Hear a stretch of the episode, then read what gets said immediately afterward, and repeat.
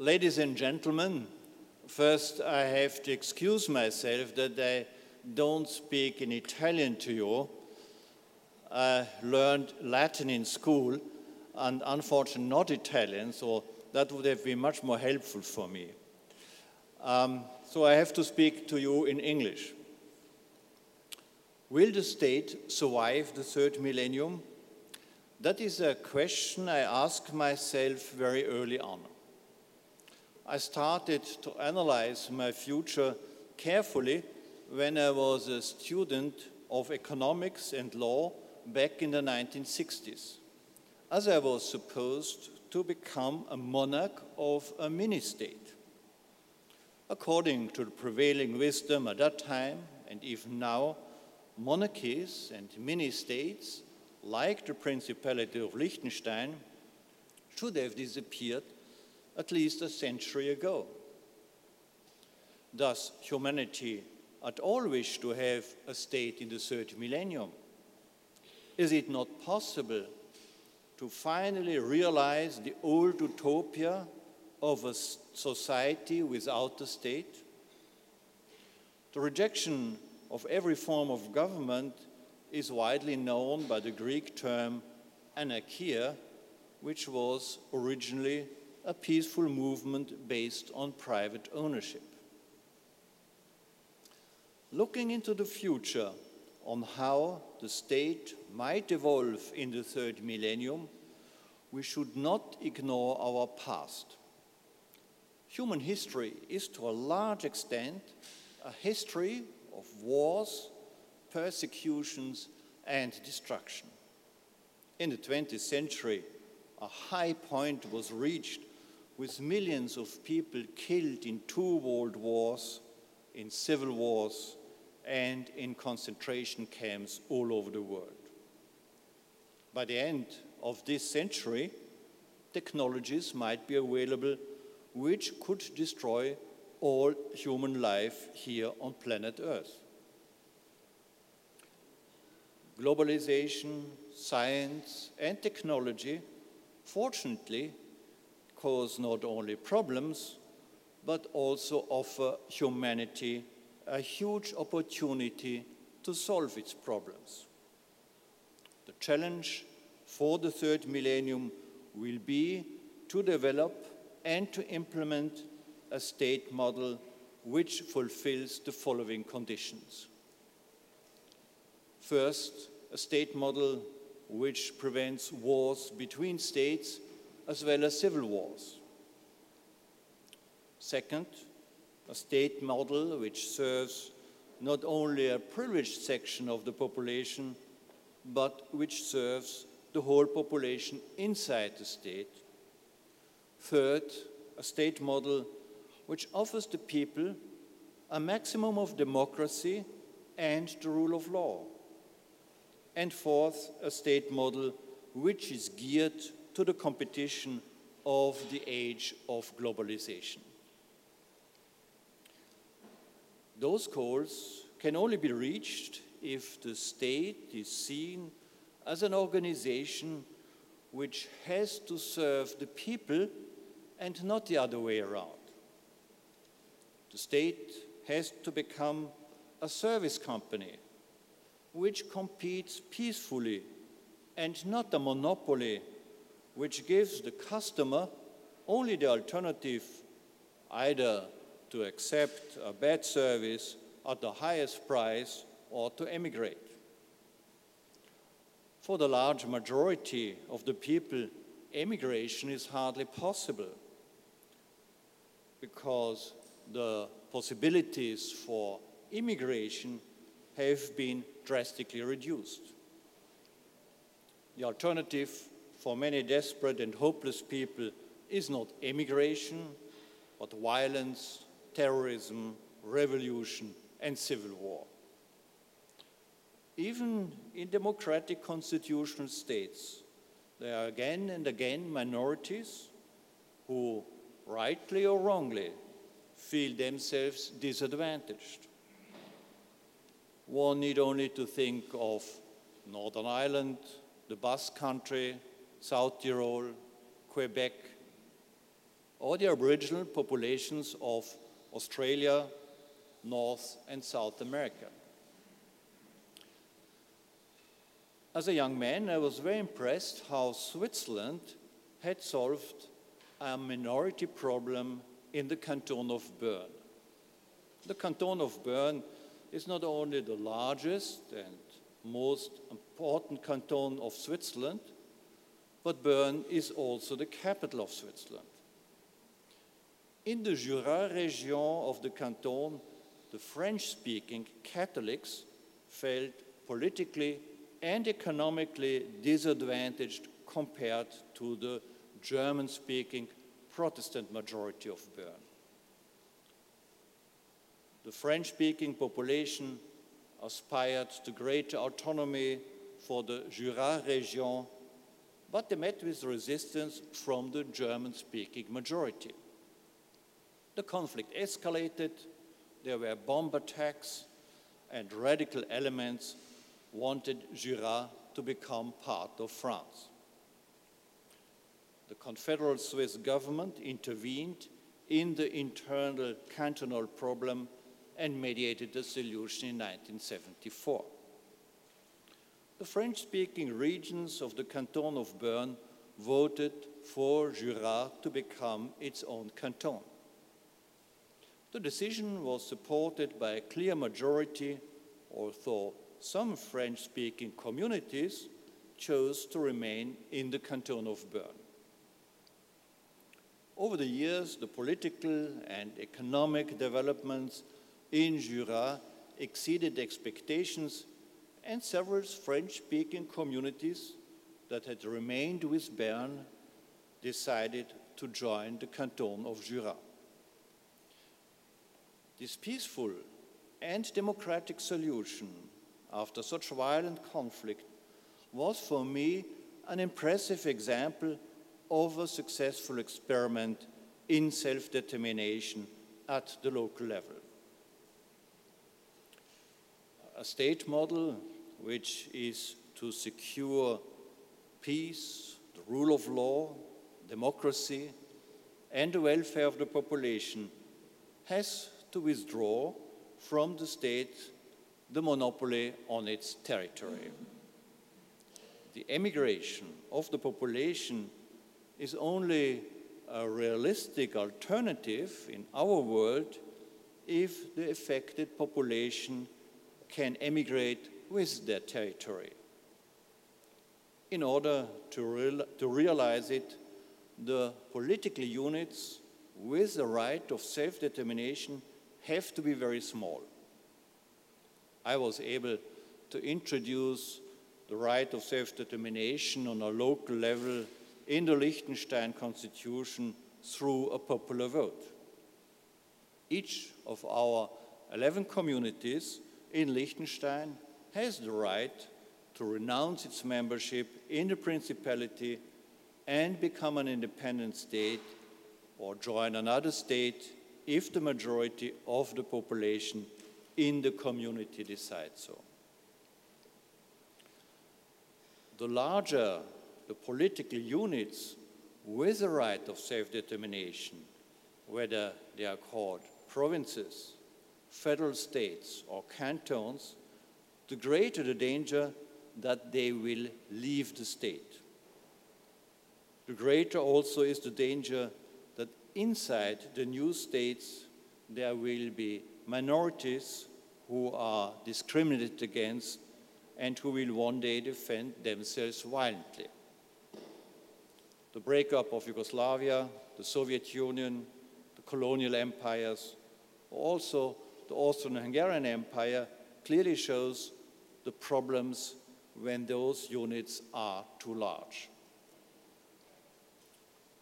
The smallest political unit in most states, which are more or less defined politically and territorially, are the local communities like villages and cities.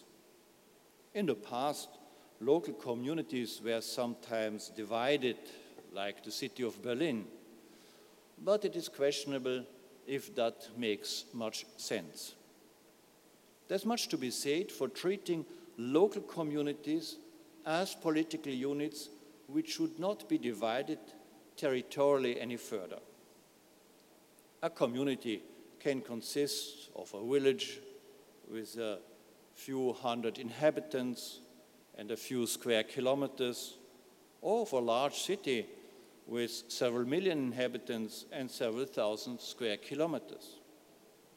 In a local community, disadvantaged minorities can also emerge if the majority of the population votes to withdraw from the existing state. Usually, such minorities are better integrated in their community and emigration to a neighboring community is easier. In a small community, it will always be very difficult to convince a majority of the population that the withdrawal from the existing state is the right solution. Let's take a glimpse into a distant future when all the states of this world have become service companies, which are in peaceful competition for their potential customers. There, the customer is king and can choose. Just as he can choose today if he wants to buy his hamburger at McDonald's or Burger King or fry it himself, or what airlines he wants to fly with, or if he prefers to travel by car. In such a world, the state will not waste taxpayers' money on defense anymore, as it is already the case for a number of small states where an army means not additional security, but additional expenses. What are the duties left to the state in the third millennium which cannot be solved better and cheaper by private enterprise or by the communities themselves? In my opinion, only foreign policy, law and order, education, and state finances remain with the state. All the other duties can be fulfilled better and cheaper on the level of the communities or by private enterprise. I will not deal with foreign policy as this matter will probably also in the future be very different from state to state because of geography, history, and other reasons. For the vast majority of the population, the most important task of the state is to give them the legal protection or law and order. For having law and order and legal protection, most people are willing to pay a high price, either financially or by giving up some of their freedom and political rights. When anarchy looms, the call for the strong man or the dictator follows, who is then supposed to rule with an iron fist. Whoever wants to have democracy and the rule of law will see that the maintenance of law and order is by far the most important task of a state, long before all the other tasks which have been taken over by the state today. In order for the democratic constitution state to function, the following institutions have to cooperate the police, the public prosecution, the courts, and the legislator.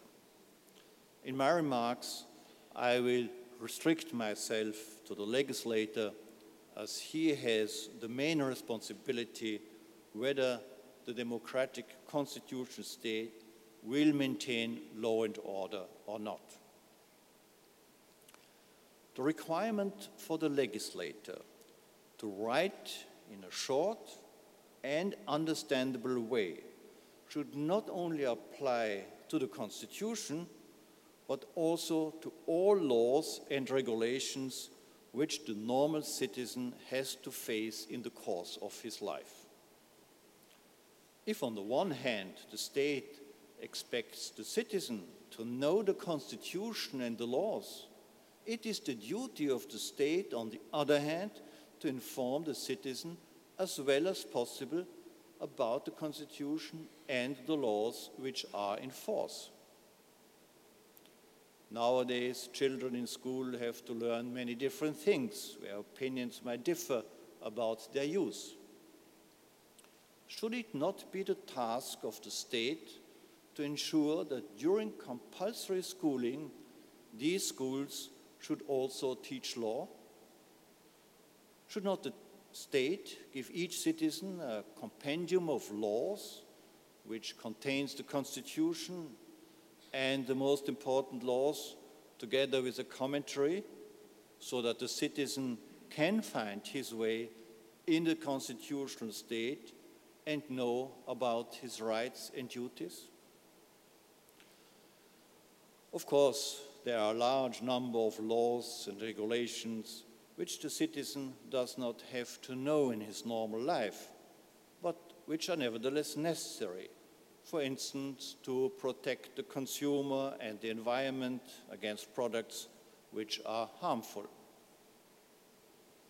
These regulations are aimed at companies of the industrial, agricultural, and the service sector. The large number of regulations is a burden, especially for small companies. At the same time, those small companies are extremely important for employment and innovation in a national economy. Besides high taxation, complicated tax and social laws, as well as regulations which change all the time, all the time are an important reason why small companies are not set up in the first place or fail soon afterwards. Since the public authorities at the state or community level receive from the companies direct and indirect taxes, duties, social security contributions, etc., it should be the legal duty of these authorities to advise the companies on those matters more or less free of charge. If the regulations are contradictory, those regulations have to be applied which are in favor of the taxpayer and the companies. If the state issues tax laws which are unclear or contradictory, the state should be liable and not the taxpayer. As important a parliament and representative for indirect democracy are, even more important, in my opinion, for the democratic constitutional state will be direct democracy in this third millennium. Politicians and parties are often quite skeptical towards democracy, direct democracy, which is not surprising if one takes into account that it reduces their power. That is perhaps the reason why direct democracy, with the exception of Switzerland and Liechtenstein, is only possible in a very limited form, if at all. If one compares the decisions taken by the parliaments in Switzerland and Liechtenstein with the decisions taken by the people on the same subject soon afterwards, there can be a substantial difference. I just want to mention two examples from Liechtenstein. Only 20 years ago, government and parliament decided unanimously to introduce a new tax law. The new tax law was rather complicated, but it reduced taxation for about 80% of the population. 10% would pay about the same amount, and the 10% richest people would pay higher taxes. The parties thought it would be a popular proposition. The people in Liechtenstein collected enough signatures to put the new tax law to a popular vote, where it was rejected by about 80% of the voters because they thought it would reduce the competitive advantage of the Liechtenstein economy, an argument which I shared. Another example is the membership of Liechtenstein in the European Economic Area. The European Economic Area consists of the European Union, Norway, Iceland, and Liechtenstein. Various interests, especially in our financial sector, were against it because it opened protected sections of the Liechtenstein market to European competition. Government and parliament were against the membership. I was in favor, and we finally agreed to put it on a popular vote. The people voted in favor, and now the membership in the European Economic Area has not only the vast support of the majority of the population, but also of the government and the parliament. The main arguments against direct democracy have been that people might vote for law which, which discriminates against minorities or is not in the long-term interest of the people. In Liechtenstein, the reigning prince has a veto power which he can use against such laws or changes of the constitution, with the exception if the majority of the voters decides to abolish the monarchy. The same veto power can be given to an elected president as long as there is a mechanism to remove him from office. Another important state duty, besides law and order, is the education system. If one takes into account that a modern economy and a modern state cannot be run by illiterate people, state authorities have to concern themselves with the education of their population. In our modern world, an illiterate person is very much handicapped, and for such a person, it is nearly impossible to find a well paid job. Nevertheless, one can well ask the question whether it is one of the main responsibilities of the state to run the whole education system in the future. There are good reasons either to privatize the whole educational system or to delegate it to the local communities. To manage and to own the educational system from kindergarten to university would be the task of private business, local communities, associations of local communities, or joint venture between private business and individual local communities. The financing of the education system should be done through a voucher system with the children or the parents of the children as beneficiaries. The philosophy behind an educational system financed through vouchers is the following. The public authorities, be they the central or local government, finance today the whole educational system through direct subsidies from kindergarten to university. Instead of using the taxpayers' money to finance the education system, it is much better to subsidize the parents or the students so that they can themselves choose the school which, in their opinion, is the best for them.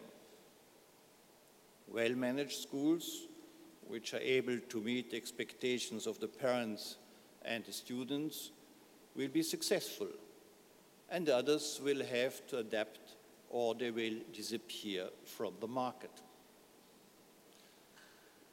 In order to prevent abuse by parents and schools, the subsidies for the parents and the students should not be paid out in cash, but rather in vouchers which are redeemed in those schools which fulfill a minimum standard. Parents should only be allowed to cash in those vouchers if they make a commitment towards the state that they will educate their children themselves or privately.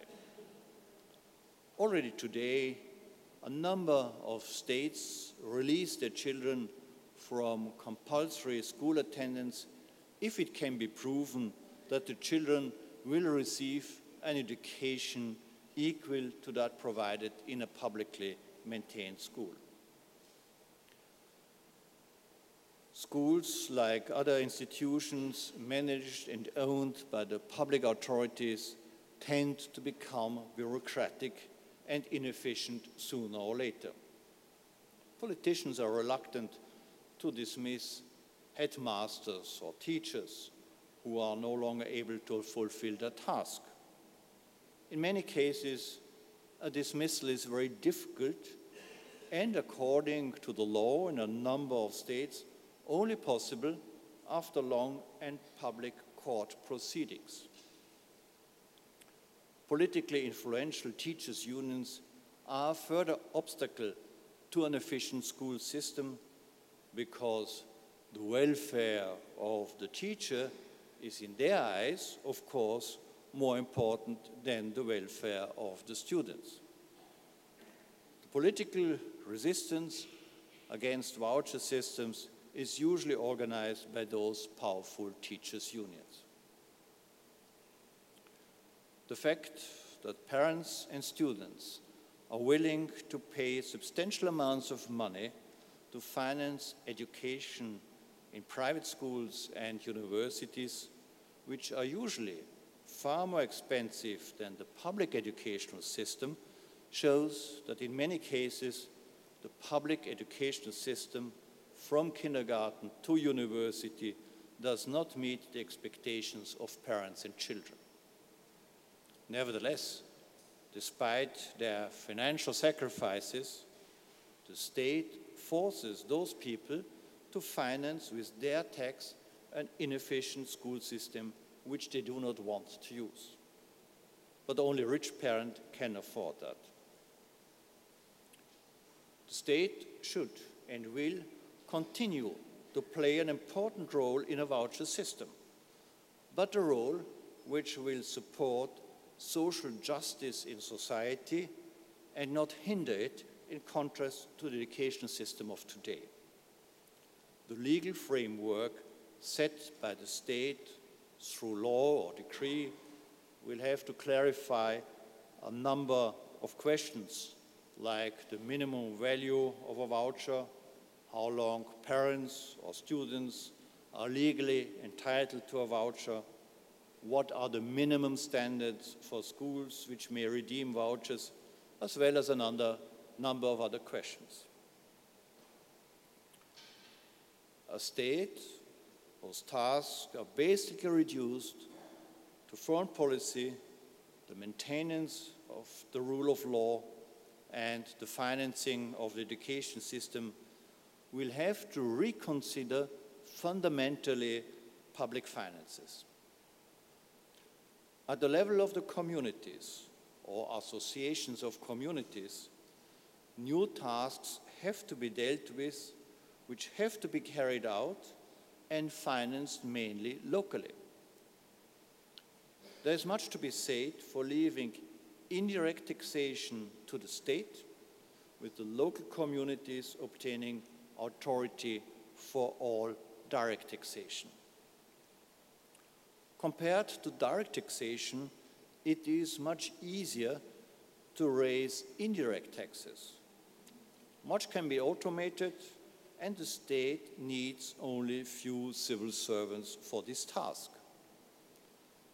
A centralized administration for indirect taxation would be the most practical solution, even if the tax authority would lie with the local communities.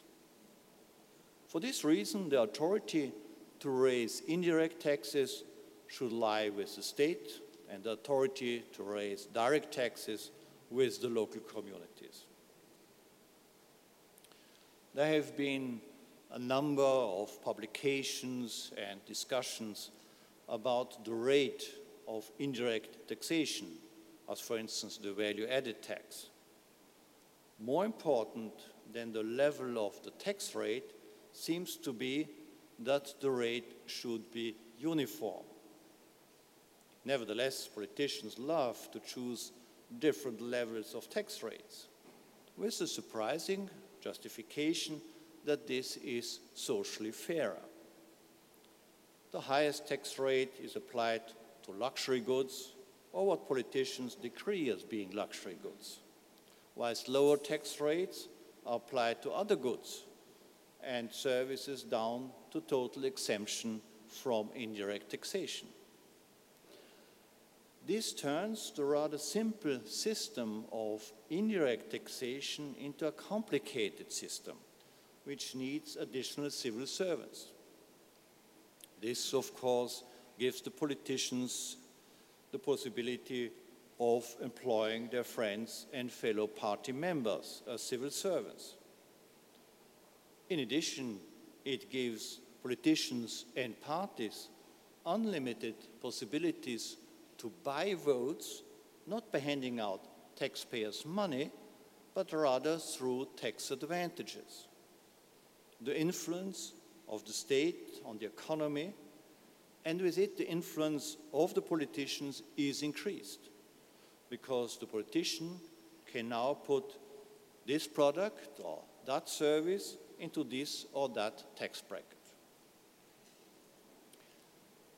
Because they consume more, lower taxation rates on certain products and services are usually much more in favor of the rich people than in favor of the poor people.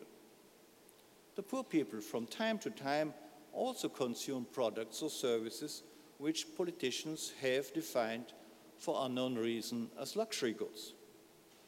It costs the state and the taxpayer a significant amount of money without helping the poor people in society if the politicians pursue a social policy with different tax rates in indirect taxation.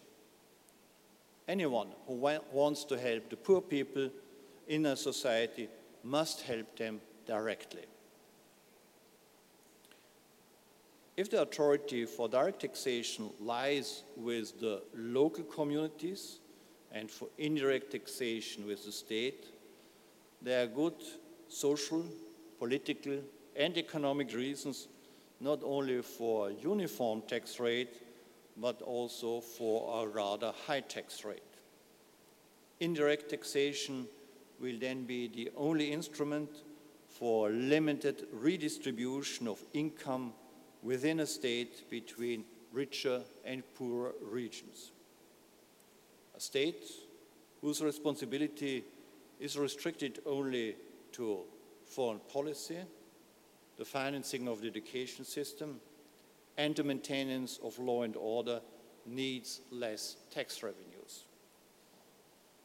With higher revenues from indirect taxation, the state should be in a position to achieve substantial surpluses. Part of the surpluses will be needed to service the national debt and to repay it over a certain period of time. The state should also sell all state property which is not needed for its main tasks anymore in order to pay back the national debt as quickly as possible. The aim is a state without debts, so that the surpluses from indirect taxation can be distributed fully to the local communities according to the number of their inhabitants. These allocations per capita of the surplus revenues from indirect taxation should give the local communities the possibility of covering at least a part of their expenses. The rest has to be covered by direct taxation or other income. Such a division of the tax authority would have the major advantage that the local communities and the whole population within the state would have a very strong interest in the state behaving as economically as possible and not putting itself more into debt. Only then would the local communities and their population benefit from surpluses from indirect taxation.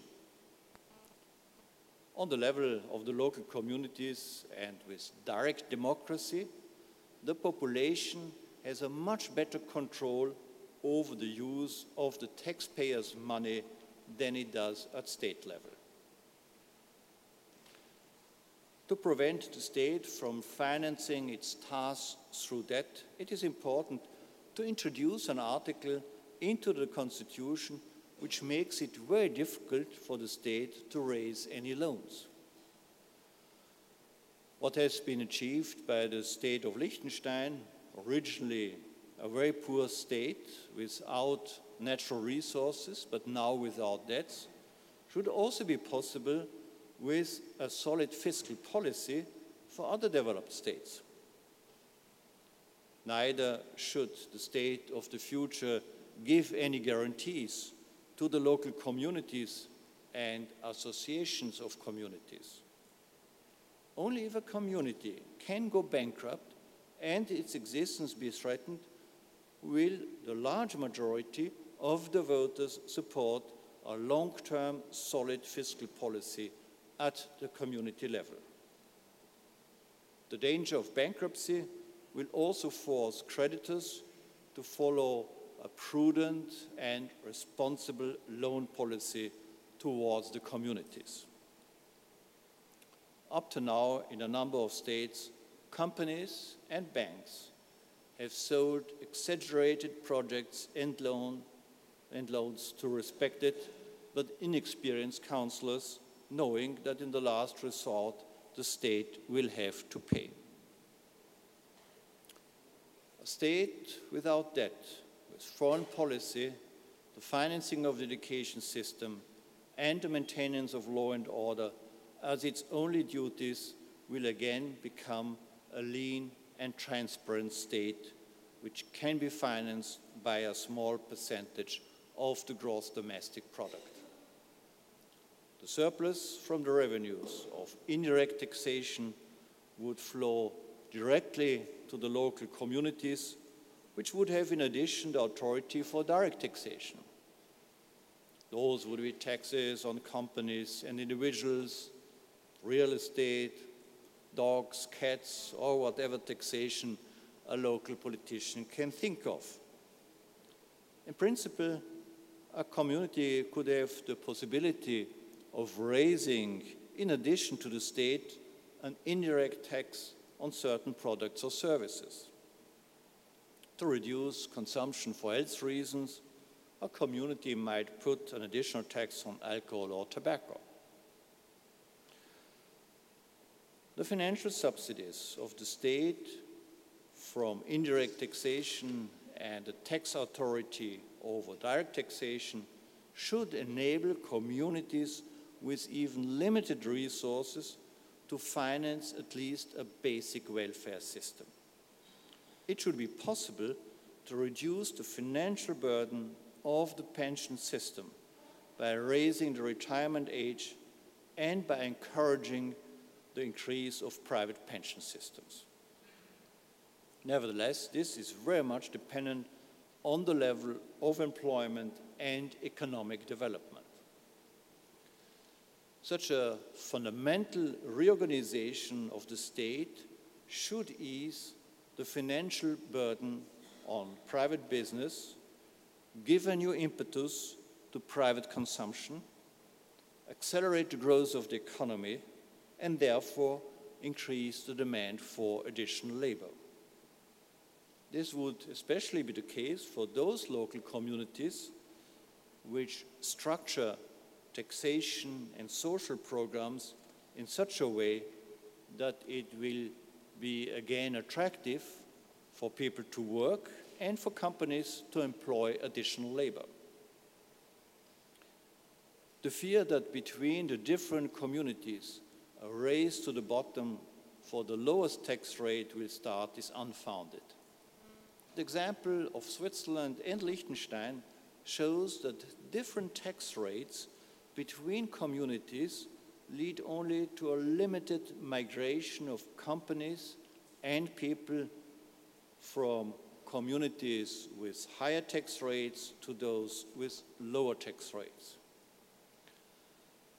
For people and companies, tax rates are just one of many reasons why people and companies settle where they do. For companies, other reasons are more important, like the availability of a workforce, a well-developed infrastructure, or the proximity to markets. For most people, the tax rate is usually not the decisive reason for choosing where to live. Other reasons are more important, like the proximity of the workplace or good schools for the children. A community with high taxation and bad service will nevertheless lose people and companies in the longer term. The state of the future will give the people in their community much more freedom on how they want to shape the future for themselves and their descendants. There will be communities which will require tax, higher taxation but will offer better service. Some communities might shape their service according to the needs of the elderly people and others for the requirements of young families. Through taxation, social programs, school and transportation systems, cultural programs, building regulations, and availability of building sites, etc., the communities in the state of the future will have considerable freedom to look for the best solution according to the wishes of their population and the possibilities of their geographical area. In a direct democracy, the citizen in a community will decide how attractive his or her community should be for people and companies. Will the state survive the third millennium? Yes. Will large centralized states survive the third millennium? Probably not. To handle the transition from large centralized states to small states or decentralized large states peacefully will be one of the big challenges now at the beginning of the third millennium.